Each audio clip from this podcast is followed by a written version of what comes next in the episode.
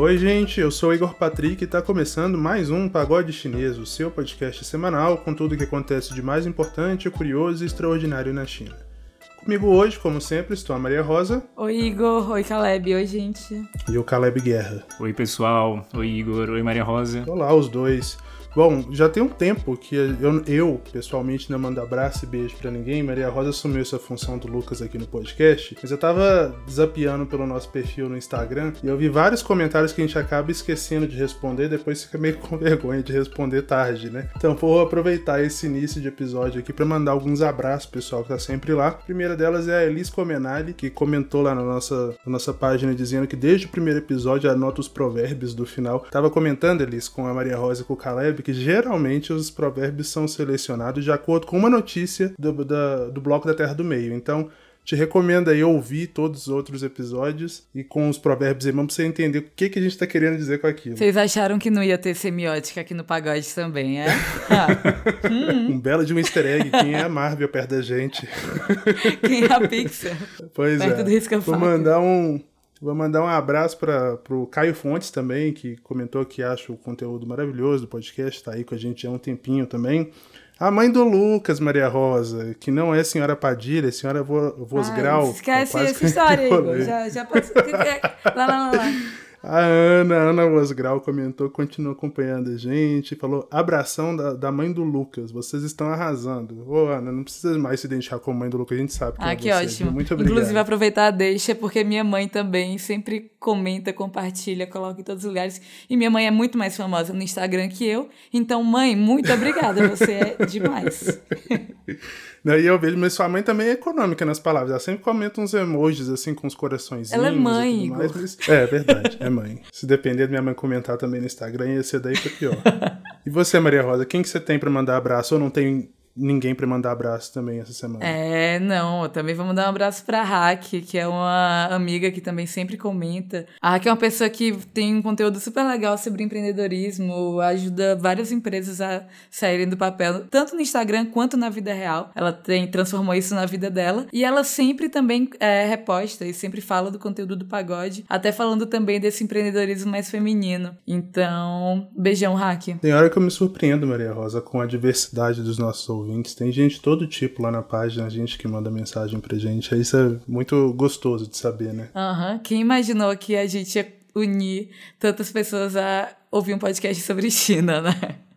Não, tem desde historiador, gente que estuda mandarim, aí passa pelos startupeiros que gostam de te acompanhar também. Amigo, inclusive um outro beijo. Uma amiga minha veio comentar, cara, ela é formada em moda e ela, não sei, eu acho que ela nunca teve um interesse muito grande sobre China, mas ela se declara a maior fã do pagode.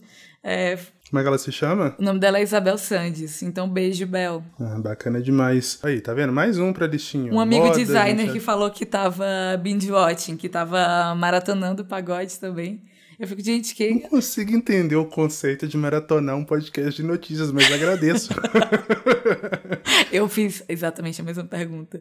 Acho que Curioso, a gente já tinha uns né? 10 episódios, é um... ele ouviu todos é um... em seguida. É um programa que fica velho em uma semana, mas tudo bem, né? Tipo assim, quem tá reclamando, os nossos analíticos agradecem. Igor, que, que, jornalismo, cara? Tu tá, tá muito com a cabeça de jornalista, que é, que é pagode chinês. Pô, não, é, pra isso, né, Maria Rosa? Enfim. Caleb disse já que não vai mandar abraço nenhum, né, Caleb? Caleb é amargo. Ele é econômico nas palavras também. não, então aproveitando, eu queria mandar. Antes eu sofria, hoje eu sou fria. Nossa, que péssimo. Nossa, Maria. É um Pelo amor de Deus. Não tem recado, né, Maria ou Caleb? Não, não. Só mandar um abraço pra galera que tá ouvindo. Ok, então. Bem genérico, né, Caleb? Bom, eu vou avisar então, enquanto a Maria Rosa se debulha de rir ali, que o sorteio que a gente está fazendo dos, dos, dois livros, né, anunciado há duas semanas aqui no Pagode, Manual da Traição, do Jonathan Spence, Destino e Renascimento do Império, da Cláudia Trevisão, o resultado sai hoje, nessa quinta-feira. Você que está ouvindo o Pagode agora acabou de sair corre na página no Instagram daqui a pouco, porque o resultado vai estar tá lá. A gente vai sortear dois ganhadores, então se você participou, quem sabe, né, você não foi o Felizardo, corre lá para poder ver. Enquanto isso, bora começar o primeiro bloco então. Roda a vinheta.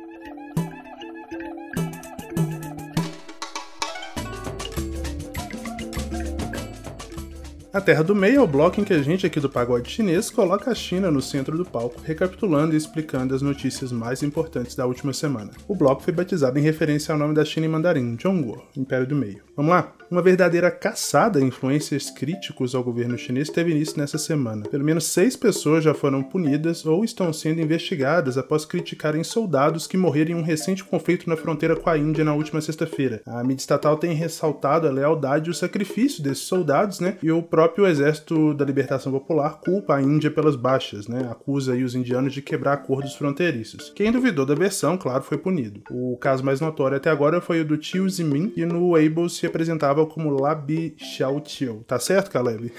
tá certíssimo. Não tá certíssimo não, mas a gente tem.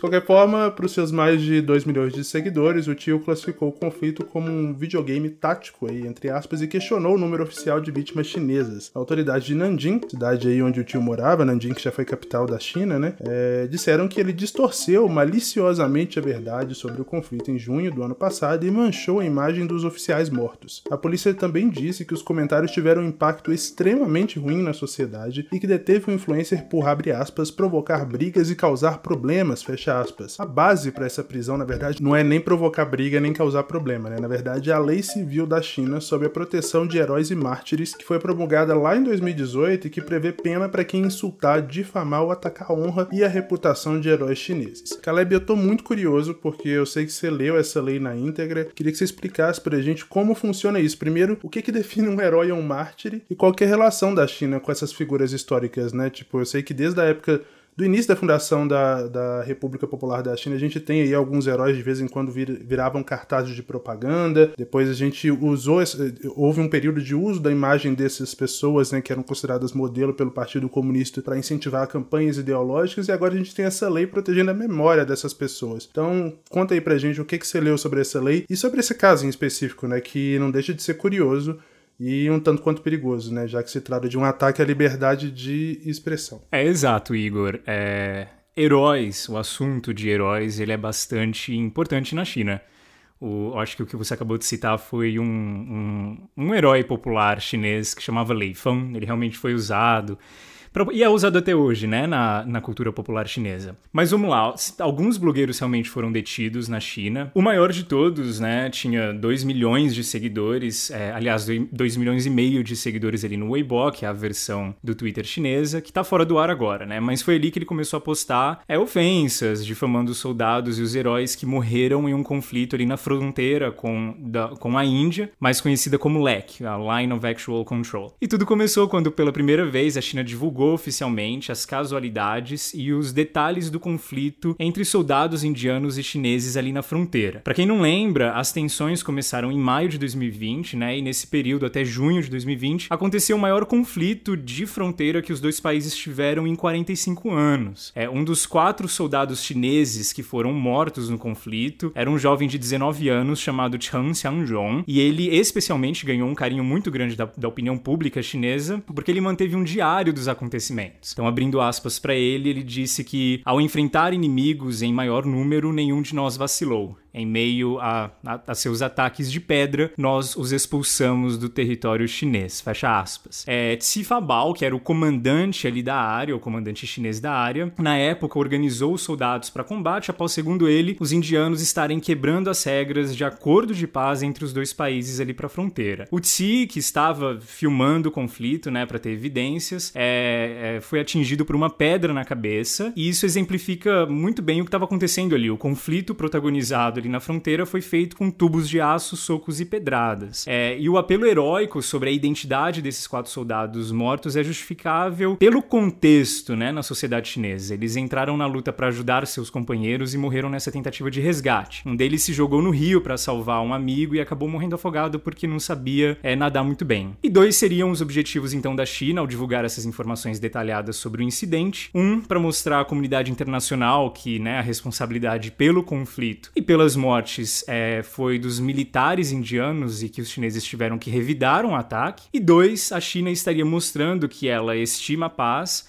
mas se forçada a defender a soberania do seu próprio território, ela o fará. É, desde o conflito, os dois países têm trabalhado para que isso não aconteça novamente. E a China ter esperado todo esse tempo para divulgar as informações também seria evidência de que os esforços nesses últimos meses estavam focados na volta da estabilidade no local. E vale a pena lembrar aqui que a China tem uma cultura militar muito forte, como você disse no começo. Quando você abre esses aplicativos de streaming lá na China, você vê que nas categorias de novelas e filmes, por exemplo, de romance, terror, drama, comédia, etc., tem sempre a opção militar, né, ou guerras. É, os chineses têm histórias e heróis militares de sobra para contar. Isso reflete muito na cultura popular chinesa. Heróis de guerra é um assunto muito sério na China. Então o Weibo rapidamente ficou inundado de posts em memória dos soldados mortos, né, na sexta-feira passada, e em louvor do Exército de, de Liberação Popular. Então, abrindo uma aspas para um, um comentário que eu vi no Weibo, saudações aos nossos heróis que defendem a soberania e o território da pátria-mãe. O país e as pessoas nunca se esquecerão de vocês. A China não será roubada por ninguém, fecha aspas. E aí nós voltamos à prisão de Chiu, né, um cara que tinha um canal de, com 2 milhões de inscritos, é, e ele foi, na verdade, denunciado quando, né, em um grupo, ele começou a satirizar essa situação toda. Logo depois, um outro jovem de 25 anos também foi denunciado na polícia, né, pelos mesmos motivos, né, de, de ser ofensivo aos heróis mortos no conflito. E aí ele foi detido por, por sete dias. Então, até agora, são no mínimo sete pessoas detidas por esse mesmo motivo, com sentenças de dias mesmo. O maior que eu vi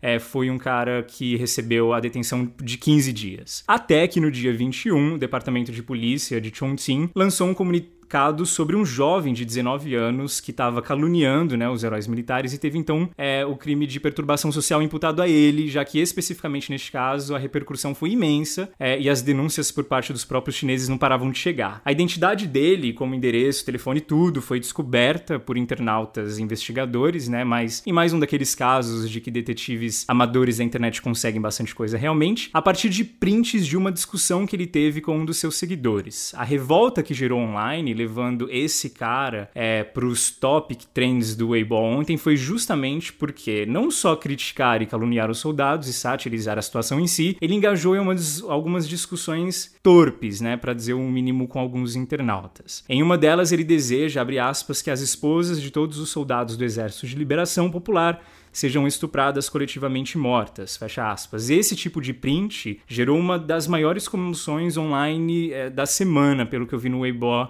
E o problema é que especificamente esse cara não tá na China, ele tá no exterior. Mas a lei chinesa responsabiliza nativos postem esse tipo de conteúdo em plataformas chinesas mesmo não estando na China. Então já foi avisado que assim que ele voltar, ele vai ter que se entender de alguma forma com as autoridades. Lembrando que esse pessoal está sendo detido enquadrados na Lei de Perturbação Social. Em 2018 foi criada a Lei da República Popular da China para a proteção de heróis e mártires, porém o trecho da lei que trata da punição de pessoas físicas só começa a valer mês que vem. A partir daí, então, a lei prevê prisões de até 3 anos para esse tipo de ofensa. O artigo 1 da lei, e eu aqui gosto muito mais da versão dele em inglês é, do que em mandarim, pelas escolhas de tradução tomadas, diz o seguinte, abre aspas, esta lei, desenvolvida de acordo com a Constituição, com o objetivo de fortalecer a proteção de heróis e mártires, salvaguardar o interesse público, defender e transmitir o espírito de heróis e mártires, bem como o espírito do patriotismo, fomentando e praticando os valores fundamentais do socialismo e desencadeando um forte poder espiritual para realizar o sonho chinês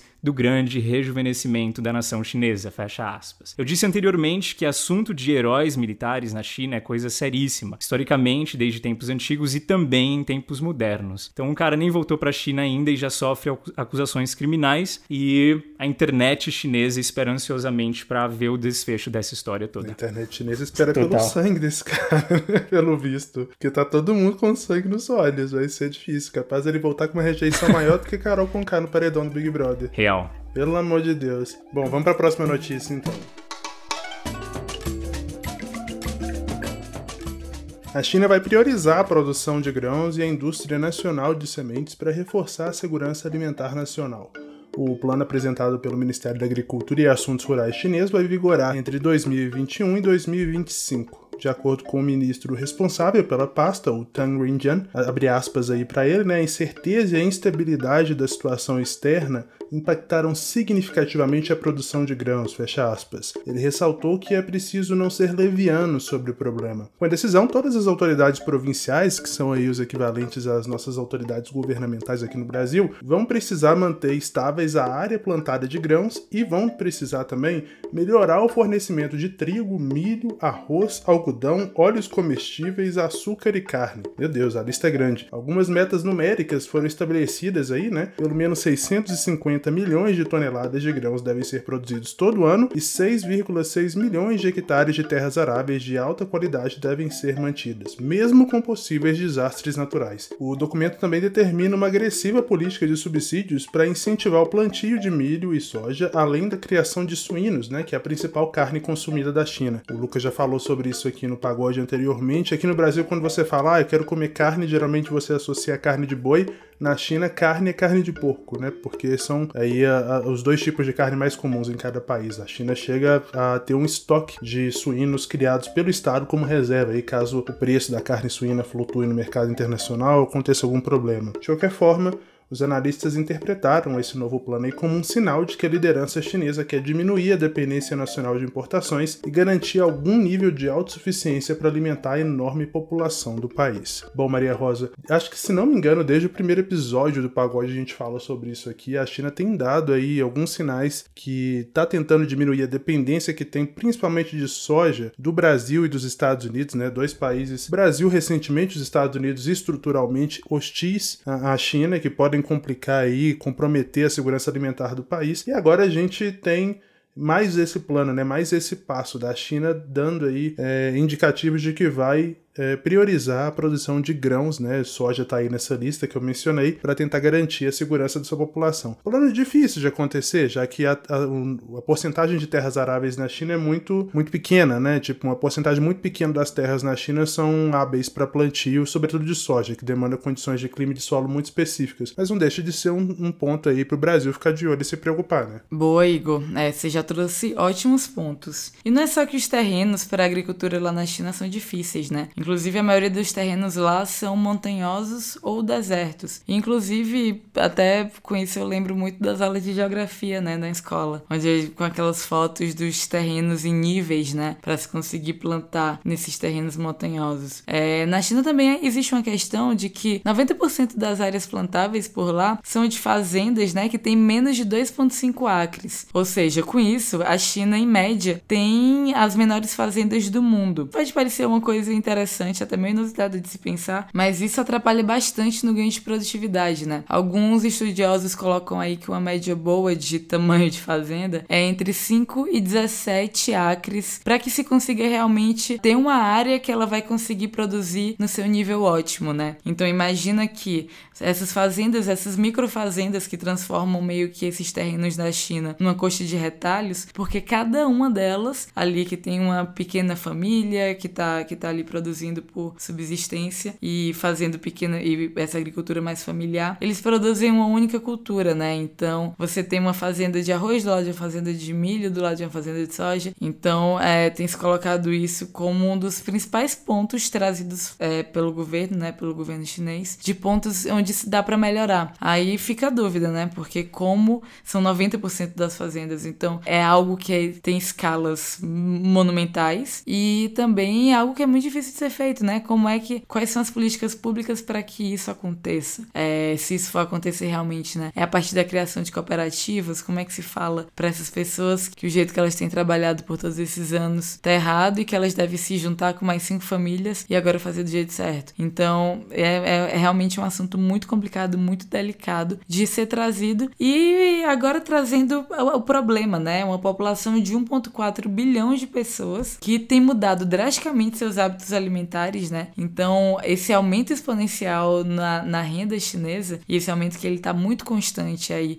por algumas décadas, né? Por ah, no mínimo duas décadas desse aumento maior, aquela fase onde o crescimento do PIB foi em dois dígitos e tudo isso, mudou muito drasticamente também a maneira que o consumo do chinês acontece, né? A maneira que esse chinês se alimenta. Então, trazendo até alguns dados, é, entre 2000 e 2019, olha como mudou esse hábito alimentar do chinês, né? Aumentou em 32% o consumo de carne por lá, o consumo de óleo de soja ele quadruplicou e o consumo de leite ele mais do que triplicou. Então, isso, o, o resumo dessa ópera toda é que muito recentemente a China se tornou o maior importador agrícola do mundo. Então, a China hoje importa mais do que a União Europeia, a China hoje importa mais do que os Estados Unidos. Essa situação, ela realmente ela é muito importante, né? E isso tudo aliado a uma não capacidade chinesa atual de conseguir também ter uma oferta doméstica, então uma oferta interna de produtos agrícolas que é, tem aumentado tanto quanto a demanda e também um resto do mundo que está produzindo muito mais, né? Então, até trazendo aqui para o Brasil, a gente teve recorde ano passado de safra de soja, foram 121 milhões de, de toneladas e desses 121 milhões, 70%, mais de 70% na verdade, foram para a China, tiveram como destino a China. E a China não importa essa soja brasileira, né? Muita soja americana também. Então, realmente é, um, é uma quantidade muito, muito exorbitante. E a gente está falando aqui de, de relação com o Brasil, né? Que é um país que, por mais que a gente esteja vivendo aí períodos turbulentos, não é um país onde a China tem uma relação tão estável ou tá tão ligada realmente aí à política, né? Não só ao comércio. A gente está falando aí de Brasil, né? Que por mais que tenha, a, as coisas estejam turbulentas recentemente, não é um país onde a China tem tantos atritos, né? Como, por exemplo, acontece com os Estados Unidos, claro, ou então até com a Austrália. Então, ficar tão dependente assim de uma coisa que é base de uma população, como a alimentação, de países onde se tem uma relação mais instável, realmente é algo que agora tem já é e tem ficado cada vez mais prioridade do governo chinês, né? Mas agora para finalizar, porque não tem como não falar de tecnologia para falar de agricultura, né? Até porque, né, gente, como todo mundo já vê em toda a propaganda do governo brasileiro, agro é tech, não é mesmo? Então, além dessa questão, né, que eu já trouxe da divisão das terras, um outro ponto que eles trazem muito como uma possibilidade para esse desenvolvimento, para que a oferta chinesa acompanhe aí a demanda, é a criação de uh, complexos de agricultura agricultura, né? De ecossistemas de agricultura e de comida. E essa coisa da agricultura e da comida é algo que sempre se vê no mercado financeiro, que eu vejo muito pelo menos, como sendo chamado de farm to fork, né? Então, tudo que está entre a fazenda e o garfo é algo que se pode olhar com um olhar de avanços tecnológicos. E o governo chinês tem incentivado bastante a criação, por exemplo, desses complexos, né? Desses ecossistemas que envolvem desde pastos a fazendas, a fábricas, a escritórios e até mesmo as cidades onde essas pessoas, onde esses funcionários vão morar, para que se tenha todo esse ecossistema, como eu já disse, mais integrado, então se tenha um crescimento também de produtividade vertical, né? Não só horizontal. Então isso gera em linguagens de administração tanto ganho de escala, como já foi comentado, mas também um ganho de escopo, né? É esse ganho de produtividade e assim produzir mais produtos agrícolas. E isso também é uma das grandes apostas aí do, do de incentivo do governo chinês. Mas é isso, é um assunto muito muito bom da gente manter aqui por perto, né? Principalmente falando da realidade aqui do Brasil, tanto para a gente exportar quanto para a gente importar tecnologias, né? Tanto via Embrapa quanto, quanto via, por vias privadas. Mas é algo que tanto pode ser bom nesse sentido, é, quanto pode ser algo também devastador, né? Para a balança econômica brasileira aí, uma diminuição da demanda chinesa dos nossos produtos agrícolas.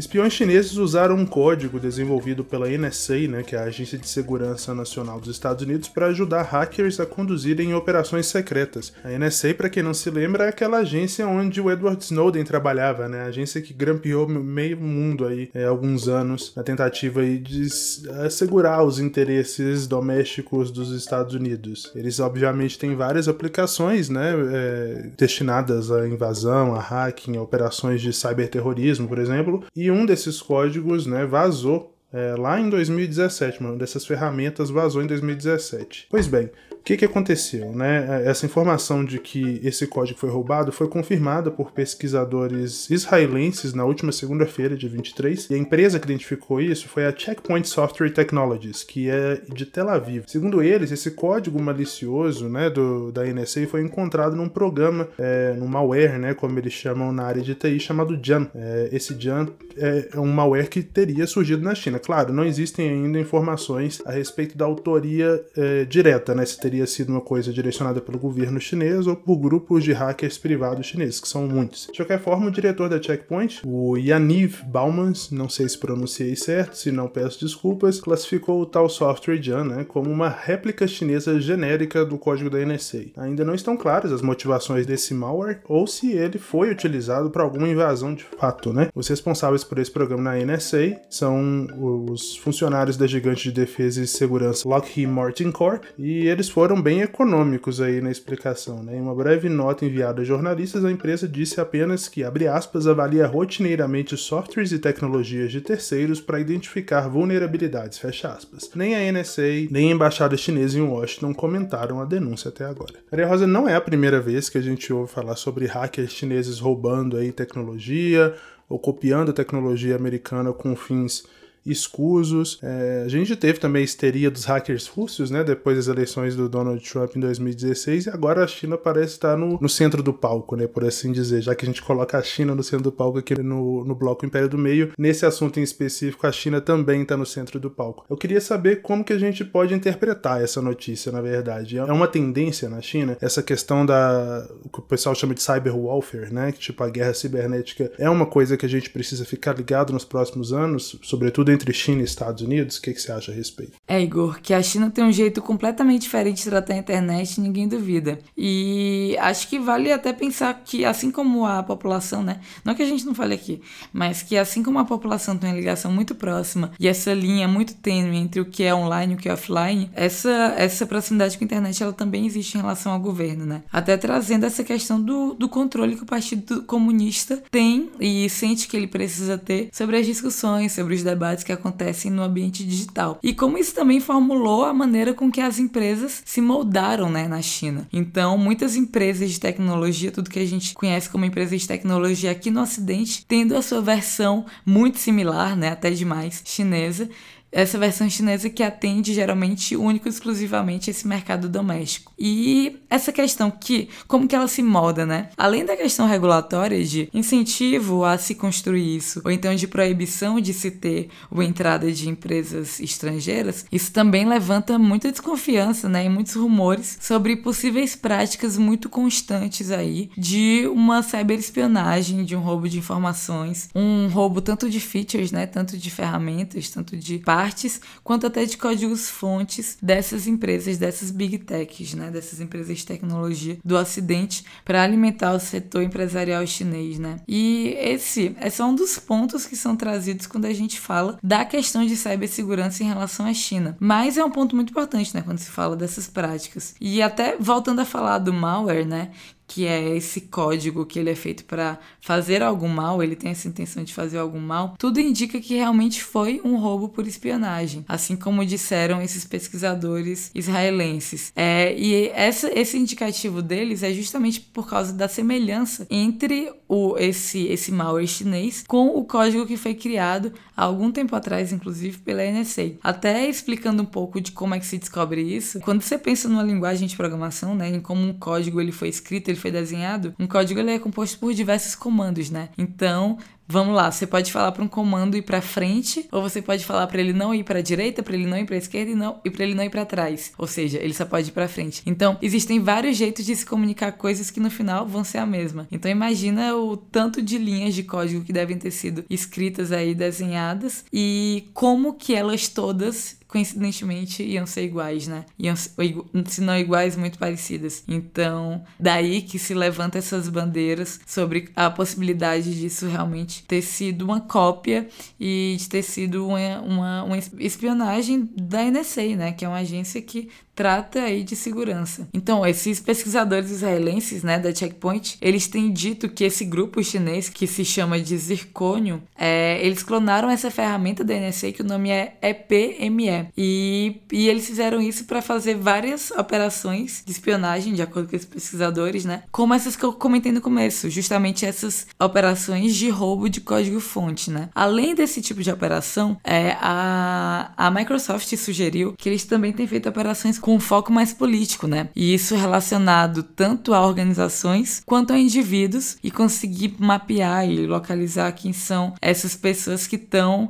associadas aí ao Joe Biden, ao atual presidente americano. Aí já falando sobre é, essa questão de cibersegurança dos Estados Unidos, ainda na época do governo Trump, né, a, a Casa Branca soltou uma nota comentando sobre que o custo anual para os Estados Unidos dessas espionagens chinesas era de 57 bilhões de dólares por ano. Então a gente vê o quão prejudicial o governo americano estima que isso é, até para a economia americana. E todas as vezes que o Partido Comunista foi perguntado sobre isso, que não foram poucas vezes, eles negaram absolutamente que isso era um tipo de prática feita. E acho que esse é um dos grandes pontos interessantes dessa notícia, né? O quão, o quão provável é, né, de, de realmente isso ter acontecido, do quão óbvio ficou e de como o, o Partido Comunista Chinês então trata isso realmente como algo que, é, que nunca aconteceu. E o quão prejudicial isso é para ambientes de negócios e para questões entre países, né? Então, realmente uma, uma notícia muito simbólica e muito complicada.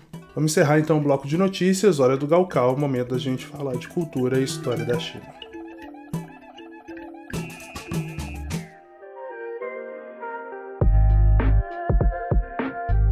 Gente, olha essa notícia. Operários chineses trabalhavam na terceira fase de expansão do aeroporto internacional de Xi'an quando encontraram que pode ser uma das maiores descobertas arqueológicas da China desde os guerreiros de terracota. No local da construção foram achados mais de 4.600 relíquias culturais, incluindo aí 3.500 tumbas de vários períodos históricos diferentes. Pelo menos 60 funcionários, incluindo técnicos, seguranças e funcionários de apoio, foram convocados para trabalhar na área e outros 900 trabalhadores de sete empresas devem atuar nas escavações. Bom, esse é mais um capítulo da rica herança arqueológica de Xi'an, que já foi capital e que ainda guarda muitos segredos da extensa história chinesa. Vamos ouvir então Caleb para entender o que, que ele tem a falar sobre Xi'an, sobre essa descoberta e sobre essa rica história arqueológica aí da cidade onde ele já morou e onde ele fez graduação. Bora lá, Caleb. É isso mesmo. Em meio às festividades do Ano Novo Chinês, pouco mais de 60 trabalhadores pararam seu descanso merecido, previsto no calendário lunar, para trabalharem no que pode ser a maior descoberta arqueológica de Xi'an desde os guerreiros de terracota. Durante a ampliação do aeroporto de Xianyang, aproximadamente 3.500 túmulos antigos foram encontrados. E na China antiga, enterrava-se muitos pertences do falecido com ele, então em sítios arqueológicos de tumbas antigas sempre existirão milhares de artefatos. Bom, a urbanização de Xi'an sempre teve um ritmo menos acelerado, né, apesar de ser uma cidade enorme, bem urbanizada, justamente por esse motivo. Especialmente as obras de metrô, por exemplo. É porque tudo tem que ser feito com calma, né? Justamente pelo risco de encontrar um sítio arqueológico do nada. E quando isso acontece, tudo para, o projeto estaciona, arqueólogos são chamados e o projeto não caminha até que se investigue tudo. E nesse caso foi isso que aconteceu. E já era de se esperar, né? Tem até um dito entre os turistas de plantão na China que diz abre aspas: ir para Pequim ver a muralha, ir para Xangai ver gente, ir para Suzhou ver pontes e ir para Xi'an ver túmulos, fecha aspas. Na verdade, como Xi'an teve em seu solo a protagonização de várias guerras históricas, existe até uma lenda urbana de que fantasmas correm solto no metrô da cidade. Só na construção da linha 2 de metrô, os obreiros se depararam com 130 tumbas. E quando isso acontece, de novo, para-se a obra e uma equipe de arqueólogos é chamada para investigar. É, quando aparecem, por exemplo,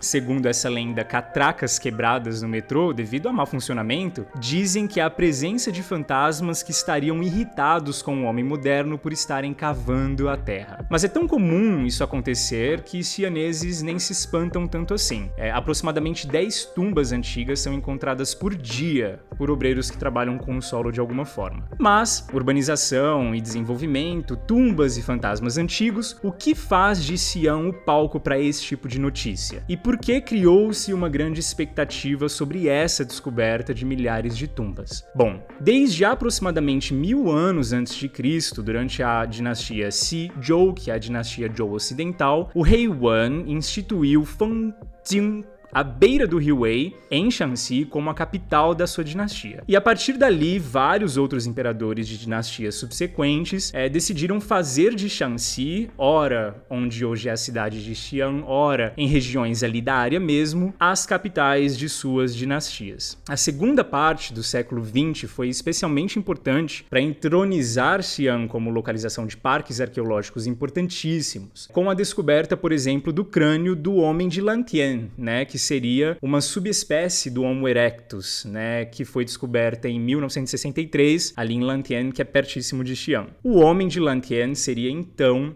o fóssil mais antigo é de um Homo erectus já encontrado naquela região da Ásia. Mas, além do homem de Lantien, e talvez mais popularmente famosa que ele, foi a descoberta dos guerreiros de terracota em 1974. Esculturas de guerreiros datadas de aproximadamente 200 anos antes de Cristo, feitas em terracota, né, argila manufaturada e cozida no forno, e posicionadas para proteger a tumba do imperador Qin Shi Huang em seu descanso na vida após a morte. Essas estátuas incluem guerreiros, arqueiros, cavalos, carruagens antigas e também vários artefatos de guerra. Dizem que, apesar da modelagem usada nos corpos ter sido a mesma, é, os rostos de cada guerreiro é, são diferentes uns dos outros, já que teriam sido inspirados mesmo em guerreiros verdadeiros. A descoberta do exército de terracota impulsionou décadas de turismo à cidade de Xi'an, que é um dos pontos turísticos mais importantes da China hoje. A descoberta desses guerreiros também também jogou uma nova luz às ambições do imperador Qin Shi Huang, que foi um dos imperadores que mais encarnou historicamente a fama de um excelente estrategista e líder, mas que também soube ser bastante tirano e cruel. Qin Shi Huang conseguiu algo que por centenas de anos nenhum outro monarca líder de estado tinha conseguido: unificar a China. Ele sai vencedor das batalhas pelo trono de imperador do período dos estados combatentes, derrota alguns estados, faz alianças políticas políticas com outros e unifica o território se tornando o imperador. Então ele faz reformas políticas estruturais importantíssimas, até então nunca feitas na China. Ele unificou o território da China através da centralização do poder em suas mãos e estabilizou a economia. Muitos projetos arquitetônicos né, foram feitos nessa época. A muralha da China, que já tinha sido construída em algumas partes e de algumas formas, foi um dos projetos que o Qin Shi Huang resolveu dar continuidade para impedir que os bárbaros do norte invadissem invadissem a China. Porém, desconfiado e temendo ser traído, ele lança, por exemplo, uma investida contra algumas escolas de pensamento que tinham opiniões diferentes das que ele resolveu eleger como corrente dominante do pensamento político de sua dinastia, que era o legalismo chinês, conhecido como Fajia. É, Fanshu Kanju, que foi a queima de livros e o enterramento de confucionistas ou intelectuais vivos, foi, por exemplo, o que marca é, a face déspota do Qin Shi Huang. Punir intelectuais e queimar queimar materiais antigos é considerado um grande desastre histórico. Muitos clássicos antigos e talvez versões originais do cânon confucionista e taoísta é, se perderam nessa época. As dinastias que vieram depois da dinastia Qin tiveram um trabalho árduo de recuperar o que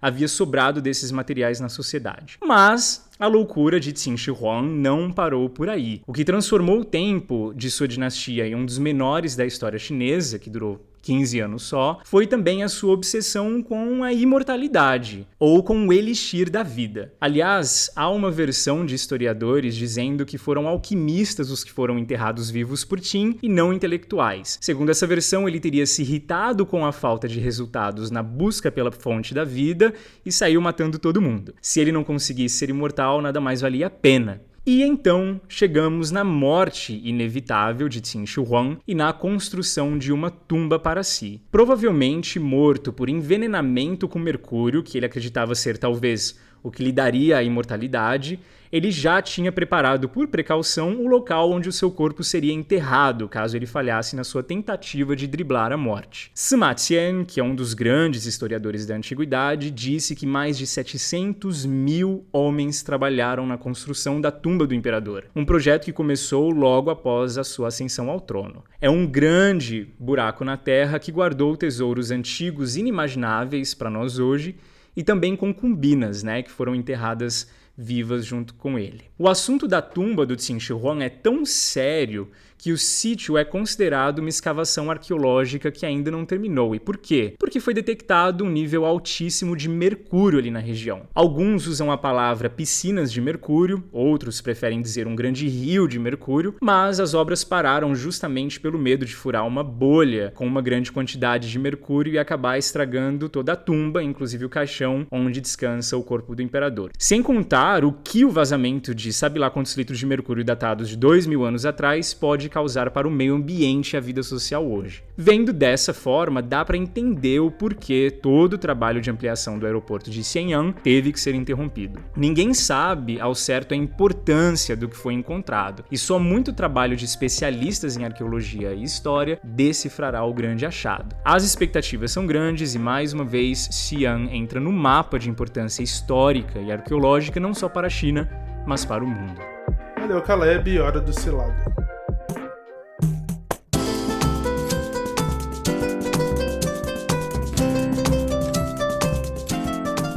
Você já foi para a China sem saber falar nada de chinês, sabe que muitas vezes a única comunicação possível é a mímica, né? Não só lá, mas aqui também. No restaurante, então, nem se fala, com tanta comida diferente do que a gente está habituado aqui no Brasil, mesmo arranhando aí um pouco né, no idioma, sempre resta aquela dúvida do que, que eu estou comendo. Isso pelo menos acontece comigo sempre. Não sei se acontecia com Caleb e Maria Rosa. Bom, na história de hoje, o advogado Rodolfo Barroeco vai contar pra gente como as doninhas lá da cantina da universidade onde ele estudou desenvolver um método para explicar para ele o prato do dia. Vamos ouvir. Turma, tudo bem? Vou compartilhar aqui uma história que ocorreu comigo na China. Na verdade, ela não é muito engraçada, ela é mais desesperadora. Pelo menos foi assim no, no naquele momento. Eu fui para a China, né, com um mandarim muito pobre, né? Eu fiz é, em alguns eu tive algumas aulas no Brasil, mas quando eu ingressei na China no mestrado, eu eu estava com meu mandarim assim, né? Eu ainda tinha aulas complementares de mandarim. E, e, na, e na faculdade eu tinha um existia uma cantina né que os, os colegas né todo mundo a, a, durante os intervalos das aulas iam nessa cantina almoçavam e, e comiam lanche e tudo mais. E na cantina você tinha que pedir né o que você queria né. Então assim né tinha eu lembro que existiam é, algumas partes assim onde existiam você pegava ali a, as o arroz e, e, e tinha um, uma seção só de carnes, né? Carne de peixe, car carne de frango, carne de, de vaca e carne de porco, né? E, e, durante algum tempo eu tive muita dificuldade, porque de fato o mandarim era muito pobre, de pedir a carne que eu queria. Na verdade, o som nasal para mim era praticamente igual e, e, sempre que eu pedia uma, eles me mandavam outra, né? E um dia, por muita dó de mim, eu imagino, os caras, assim, vendo que eu, tinha, eu já tava meio que cansado, pedia carne de porco, assim, eles me colocavam é, carne de frango, e às vezes eu pedia carne é, de vaca, eles me colocavam outro tipo de carne. Um dia desistindo, os rapazes ali do, da cantina, sabendo que eu não tinha fluência no mandarim, para tentar me ajudar, começaram a fazer uma imitação, né? Então, do tipo, se eu queria carne de frango, eles imitavam um frango, se eu queria carne de vaca, eles, imitavam, eles tentavam imitar uma vaca, né? Só para garantir que eles estavam me dando a comida que eu gostaria, né? E o engraçado foi que mesmo depois que eu aprendi, né, depois de algum, algumas semanas ali que eu já, eu já tava conseguindo é, fazer a, a, parte da, da questão nasal, só para garantir que de fato estava pedindo o que eu queria, mesmo falando com a pronúncia correta, eles ainda assim faziam a mímica, né, do, do frango, da vaca e do boi. E assim, então foi desesperador, mas hoje hoje passou. Hoje eu olho para trás e, e, dou, e dou risada. Bom, Maria Rosa e Caleb. Eu vou começar esse comentário com a dúvida muito forte que eu tive quando eu vi esse áudio. O, o Rodolfo comenta no início que tinha lá a bancada de carne de frango, carne de boi, e, enfim, né? E por aí vai. E ele menciona em determinado momento aí a carne de peixe. Como alguém imita um peixe? Fazendo o biquinho. Meu Deus do céu. Mandando beijinho. Eu, eu, eu, me relaciono muito com essa história, mas eu vou deixar o Caleb contar, porque ele mora na China há tanto tempo e já estudou aí, morou né, em, em, no dormitório chinês, conviveu com o pessoal o tempo inteiro, então eu tenho certeza que no início ele também devia passar pelos mesmos perrengues, né, Caleb? Sim. Cara, se tem um grupo de pessoas na China que vai ser super gentil, na minha opinião, com qualquer estrangeiro, é a galera das cantinas das universidades. Verdade. É, universal, eu acho, né? É universal. Aqui também. Não tem nenhum nada de especial, né, Maria Rosa? no Brasil também. Nossa, demais. eu- Parceria A cara ali. da Maria Rosa de quem come né? Olha, eu já cheguei aí, é, eu já cheguei aí em, em casamento de gente, de gente que servia na cantina da universidade, assim, o filho do cara foi casar, eu fui no casamento dele. Mas enfim, Caramba, sério? fazia amizade. Nossa, que popular, Caleb. Não, é lá na China, adorava. É, quando eu cheguei, cara, é, eu comia muito macarrão. Ah, eu só sabia pedir macarrão. E aí a minha professora me ensinou a falar é, I Juan Isu. E Juan Isu é, é um tipo de carne e um tipo de vegetal. É, só que ela falou assim: ó, você vai lá e pede isso. Ela escreveu num papelzinho, eu fui lá. Só que eu entregava o papel e saía pedindo várias carnes e vários vegetais. Porque eu não sabia que o I dali significava um. Eu achava que era carne e vegetais, carnes e vegetais. Então eu literalmente comi um semestre inteiro de muita carne e muito vegetal, mas pedindo, pagando só pra uma carne e pra um vegetal, entende? Eu teria que estar tá pagando por mais carne e mais vegetal se eu, se eu quisesse mais. E depois eu descobri, cara. Você é bem do caloteiro, né, cara? de Uberlândia. Mas é eu descobri próprio isso depois, assim. Calote, Eles, cara, gracinha. cara, vem com essa, não, pelo amor de Deus. brasileiro, né? Eles super gracinha, nunca me. Aí depois que o meu mandarim ficou bom, eles me avisaram. Aí eu falei, cara. Enfim, obrigado. Aí eu comecei a pedir certo, né? Pagar a Aí você fez a certa. egípcia, né, Caleb? Mas- Aí eu... E ainda comeu de graça no, no casamento do filho do Foi. moço. Aí eu mudei de universidade Deus. começar tudo de novo. Brincadeira. Entendi. Cara, mas isso acontecia muito comigo lá na China, assim, porque de fato, eu não sei se você já viu esse meme, Caleb. Tem um meme, assim, que é tipo um- uma foto de um videogame de um guerreiro com uma espada na mão, assim, em direção a um monstro enorme em frente, em Ah, frente a sim, ele. sim. E na espada tá escrito Jugga. Basicamente, Entendedores entenderão. esse era o meu meme. Eu vou explicar pra quem não fala mandarim. Jugga é tipo assim, aquele ali, sabe? Então, quando o estrangeiro chega na China e não sabe falar absolutamente nada, você só aponta e fala, Oyao Jugga. Oyao Naga. Tipo, eu quero esse, eu quero aquele. E assim fica. Esse era o meu meme e o meme do Lucas. E funcionava. Daí, quando ah, lá na Universidade de Pequim, acho que eu já comentei aqui, né, Maria Rosa, que tinha um prato que era uma espécie de popetone, que não era popetone nada. Ah, já. Foi o Lucas que inventou esse nome aí. e aí um dia eu aprendi que o, o nome da- do, do prato em chinês, só que quando eu falava, todo mundo na fila começava a rir. E aí eu fui descobrir que a minha pronúncia, embora correta, por causa do sotaque, parecia muito com um adjetivo carinhoso para as partes genitais masculinas. Então, tanto a, Ficou da cantina, mesmo. A gente vai falar, tanto a moça, doninha da cantina quanto os, os chineses atrás ficavam vendo lá o ai retardado ali tentando falar chinês. Só que como eu comia sempre isso, no momento em que eu cruzava a porta da cantina, a doninha já abria um sorriso pra mim e já separava a minha garrafa de Colan, né, minha Coca-Cola, e Aham. popetone com, com repolho e molho de tomate, ou ketchup. Nunca vou descobrir o que, que era aquilo. as vantagens da falta de criatividade, né, Do Igor? paladar infantil, que você quer dizer. Nossa, eu queria falar que comigo era, era mais. O meu time era mais tipo Rodolfo também. De todo mundo, muita mímica. Fiquei muito boa em mímica. Queria falar que esse foi um dos meus grandes aprendizados. É, hoje podem me chamar quem for brincar disso. Eu aceitava qualquer coisa, galera. Eu adoro comida chinesa. Eu, o Diagan pra mim sempre serviu, porque podia vir qualquer coisa, eu ia comer tudo. É, é, comigo não funciona muito bem É. assim, não.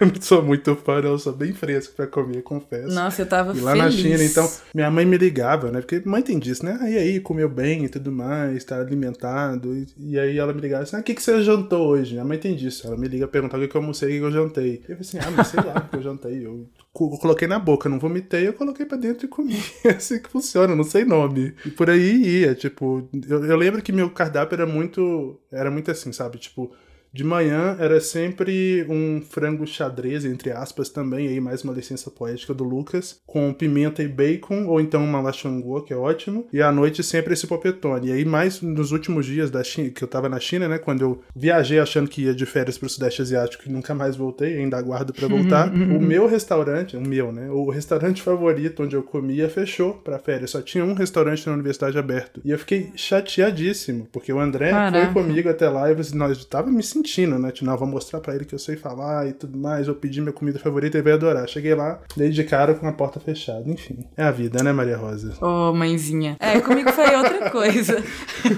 Porque eu tava em casa de família, né? Então ah, eu tinha verdade. um café da manhã todo dia. O seu pai e a sua mãe de, de, de intercâmbio não falavam nada de inglês? Como é Absolutamente nada. Então era mímica pra desde, tipo, tomar banho. Você era novinha, né? Foi, tipo, foi com 15 anos. Pô, que legal. Então. Você é bem da louca, né? Todo mundo vai pros Estados Unidos, pro Canadá, no high school. Ai, você inventa de ir pra Taiwan. Sempre foi meu jeitinho, Igor. Desse jeito. Todo mundo querendo que ser youtuber. Eu vou, não, quero ter um podcast. Sempre essa coisa assim, meio, uou.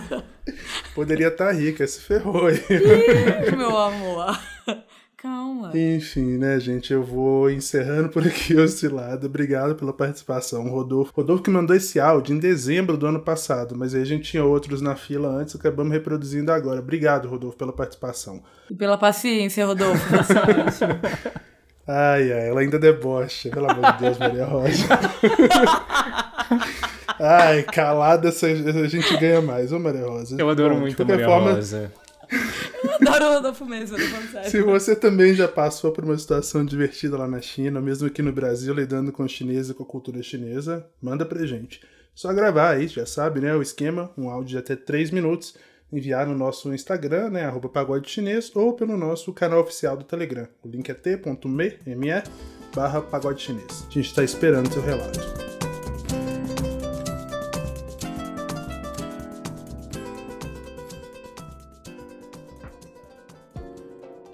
Senhoras e senhores, mandarins e mandarinas, mais um episódio do Pagode Chinês chegando ao fim e agora é hora das nossas recomendações. Bom, Maria Rosa Caleb. Vocês lembram quando eu mencionei aqui, junto com o Lucas, no último episódio do Lucas a gente falou sobre isso, que a gente acampou numa área selvagem da muralha da China? Sim. Uhum. Pois então, nesse fim de semana eu tava aqui fuçando no YouTube, tava sem nada para fazer, aí tava mexendo no YouTube e eu encontrei um documentário aí que vai falar sobre curiosidades e dados históricos sobre a construção da Muralha da China. O vídeo está lá com o nome de A Grande Muralha da China Vista de Cima. Tá em português, está dublado, disponível gratuito. Enfim, documentário muito bom, mas por que, que eu tô recomendando isso aqui hoje? Porque quem apresenta esse documentário é o William Lindsay, que é nada mais, nada menos que o pai do nosso colega lá da Universidade de Pequim que nos levou para acampar na muralha. Inclusive mostra o trecho onde eu e o Lucas ficamos acampados, que é perto de Jankou. E é na casa desse cara que a bota do Lucas, aquela bota que se desfez no caminho e virou um vaso de Aquela flor. da Timberland. Olha só.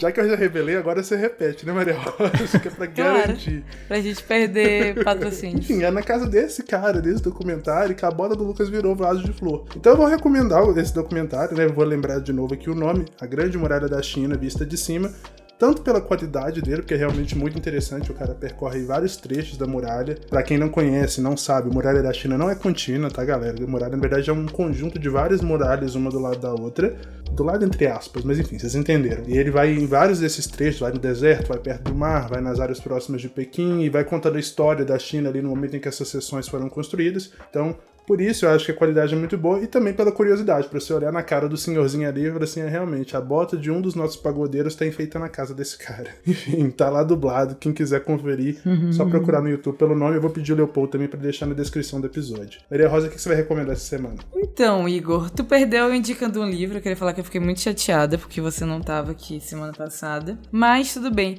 Para compensar eu ter sido muito culta, eu ia trazer um reality show que é da Netflix, aquele Bling Empire. Só que agora eu fiquei repensando essa minha decisão. Continuo recomendando para todo mundo o The Bling Empire, porque é ótimo. É uma ótima série de fazer a unha. Só que eu vou indicar uma outra coisa. Eu vou indicar um filme do João Moreira Salles, que o nome é No Intenso Agora. Nossa, e, mas você foi de um extremo a outro, hein? Você foi fui, de reality assim. show pra João Moreira Salles, meu Sabe Deus por quê? Porque eu lembrei, tu falando agora da Muralha da China, eu lembrei muito desse filme, eu falei da minha mãe, então eu vou juntar as duas coisas. Mas esse filme, ele pegou, nesse filme, né, o João Moreira Salles, é, pra quem não conhece, que é da família Moreira Salles, né, dono da Piauí. Riquíssimo. Exato. Enfim, continue. Um grande, grande mecenas desse país. É, ele tem esse filme que é sobre sobre a ida da mãe dele é, à China em 1966. Então, no começo da Revolução Cultural, né? Ele recompõe, ele dá uma narrativa a essas fotos e essas filmagens que a mãe dele fez na China, onde ela inclusive encontra o alto escalão do Partido Comunista. E em paralelo a isso, ele também fala muito da. Ela também foi. Ela também estava em Paris em maio de 68. Então ele pega muito essas efervescências que estão acontecendo no mundo. E é um filme muito bonito. Não é um filme chato, não é um filme ultra cult. É, é um filme realmente que, que vale muito a pena de assistir, principalmente se você é interessado por China e ver uh, uma, uma mulher brasileira, né? Vivendo nesse momento tão, tão importante, tão, tão histórico na cultura chinesa. A mãe do João Moreira Salles era o Forrest Gump, é?